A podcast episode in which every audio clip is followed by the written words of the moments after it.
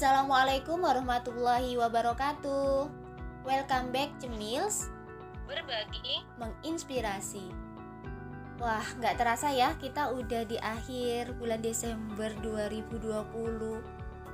Beberapa hari lagi kita itu akan memasuki tahun 2021.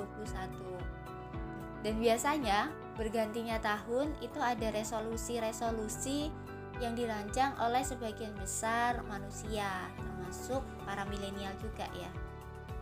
Dan rata-rata resolusi itu menginginkan kehidupan yang lebih baik daripada kehidupan sekarang atau sebutlah namanya perubahan gitu.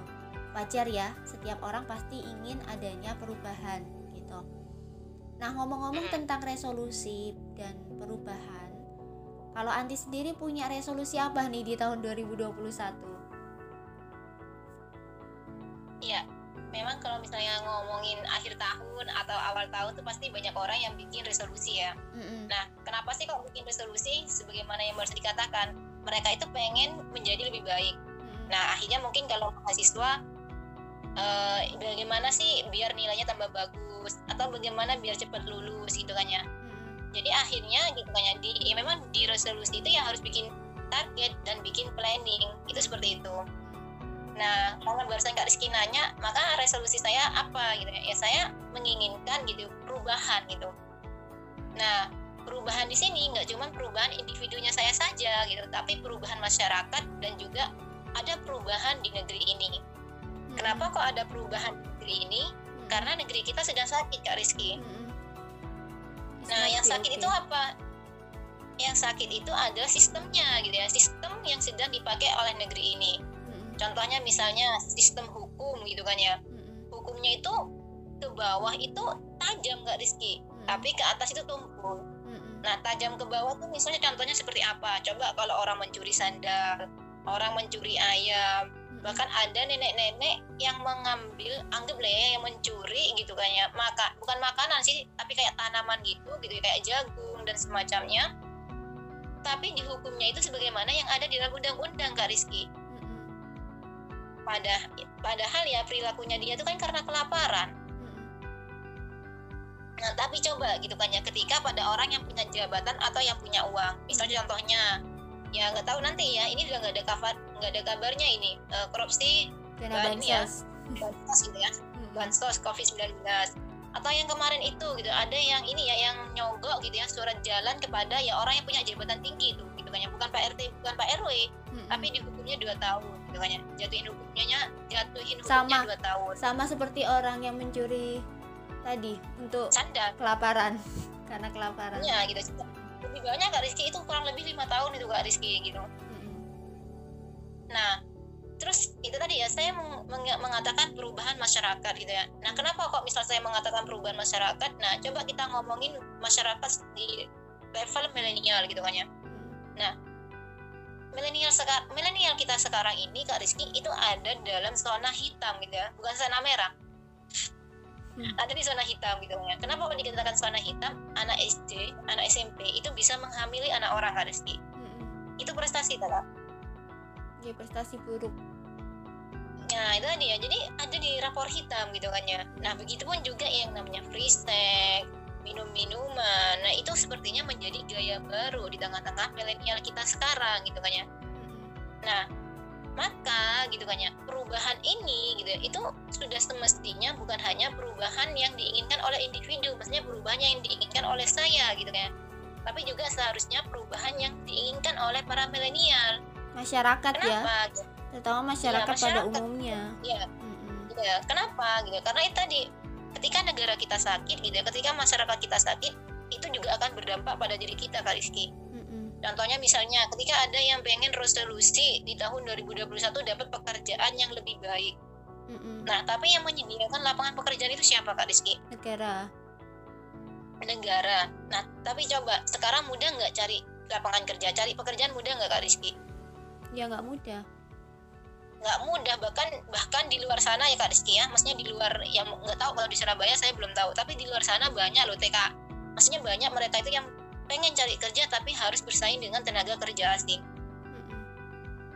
nah itu seperti itu. Begitupun juga tadi ya ketika saya menginginkan perubahan ini ya uh, individu yang bertakwa dan juga masyarakat bertakwa itu juga butuh peran sistem kak Rizky gitu. Juga butuh peran negara contohnya apa? Ingin berubah menjadi lebih baik tapi fasilitas-fasilitas yang ada tapi fasilitas-fasilitas yang mengajak kepada ketidakbaikan. Itu seperti itu. Contohnya nggak pengen pacaran tapi dikasih tontonan yang semuanya berpacaran. Hmm.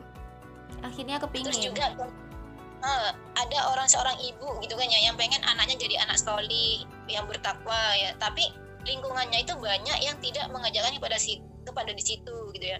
Begitupun ketika ada orang yang bersinah ya di luar nikah kalau misalnya suka sama suka dianggapnya biasa. Maksudnya nggak ada aturan di situ. Nah maka sebagai seorang muslim gitu ya karena saya seorang muslim maka perubahan yang saya inginkan itu adalah perubahan ke arah Islam Kak Rizky. Ya, kenapa? Karena, Islam karena uh, sudah sangat kompleks ya ke iya, kerusakannya. Karena Islam itu sudah sudah sangat kompleks ya, sudah kerusakannya hari ini gitu. Uh, jadi pengennya sudah sangat terbukti gitu hmm. Saya kasih contoh aja ya biar cepet kak ya. Saya kasih contoh satu aja gitu kan ya. Ini terkait dengan hukum. Jadi pada waktu itu ada sahabatnya Rasul yang kerabatnya itu mencuri kak Rizky. Nah saking takutnya dihukum gitu ya dihukum keras maka kerabatnya ini memohon kepada sahabatnya Nabi bagaimana bisa merayu Rasulullah. Maka apa yang dikatakan oleh Rasulullah? Seandainya yang mencuri itu adalah putri saya Fatimah maka saya akan menghukum Fatimah. Memotong tangannya potong tangannya di depan kalian semua. Nah, begitu luar biasanya Islam Kak Rizky. Itu berbeda jauh dengan sistem di mana kita hidup sekarang. Sistem di mana kita hidup sekarang itu adalah demokrasi dengan kapitalisme itu sendiri. Nah, kalau Kak Rizky ini gimana Kak Rizky? Biar kita tuh bisa meraih perubahan itu Kak Rizky. Ya, kalau kita ngomong tentang perubahan, ya namanya perubahan berarti kan butuh action ya bukan hanya sekedar wacana kalau wacana kan berarti hanya sekedar wacana perubahan aja. Nah, langkah awal yang harus kita lakukan untuk meraih perubahan adalah sebagaimana yang Allah sudah sampaikan dalam surat Ar-Ra'd ayat 11 Bismillahirrahmanirrahim. Innallaha la yughayyiru ma biqaumin hatta yughayyiru ma bi anfusihim Sesungguhnya Allah tidak akan merubah nasib suatu kaum hingga mereka merubah diri mereka sendiri jadi ya harus diawali dengan diri kita sendiri. Apa yang harus dirubah yaitu adalah mindset berpikir kita. Gitu. Nah, kenapa kok mindset berpikir? Karena mindset berpikir itu akan mempengaruhi perilaku kita. Iya enggak? Kita itu melakukan segala sesuatu itu kan berdasarkan dengan apa yang kita pahami kan gitu. Sederhananya kalau kita nggak paham kan kita nggak laksanakan gitu kan. Berarti kan kita harus punya pemahaman dulu gitu Nah, dari pemahaman ini ya yang yang awalnya tidak islami itu menjadi islami. Nah, gimana caranya bisa merubah pemahaman, bisa merubah mindset berpikirnya kita gitu. Yaitu caranya adalah kita harus mengkaji Islam, mengkaji Islam secara kafah, yaitu mengikuti pembinaan-pembinaan Islam secara intensif. Sehingga uh, apa namanya dari sini ada perubahan mindset berpikir gitu. Tapi uh, ini tidak hanya cukup berhenti pada diri kita sendiri aja ya gitu. Kita juga harus ada usaha untuk ngajak milenial yang lain dan juga masyarakat yang pada umumnya itu untuk ikut hijrah juga ya, untuk ikut hijrah tujuannya apa? Agar e, masyarakat itu juga mau taat kepada Allah secara totalitas gitu. Sehingga dari sini diharapkan ada perubahan dari individu, masyarakat dan juga negara, yaitu dengan menerapkan syariat Islam secara kafah. Dengan tegaknya institusi Islam yaitu yang namanya khilafah. Nah, kenapa kok khilafah gitu? Karena khilafah inilah sistem yang sebenarnya dikehendaki oleh Allah. Karena kan kita pengen berubah ya. Nah perubahan yang hakiki itu tidak bisa di, tidak bisa terwujud kalau kita tidak kembali kepada kepada Allah. Kalau kita tidak taat kepada Allah gitu. Nah perubahan itu yaitu dengan terapkan Islam secara kafah dengan tegaknya khilafah gitu. Institusi yang dikehendaki oleh Allah dan juga dicontohkan oleh Rasulullah Shallallahu Alaihi Wasallam. Yang mana khilafah inilah eh, hukum-hukum Islam itu bisa ditegakkan. Seperti itu. Itulah cara bagaimana perubahan bisa kita kita raih. Berarti harus ada action itu tadi. Ya berarti para milenial apa yang harus dilakukan? Ngaji dulu gitu.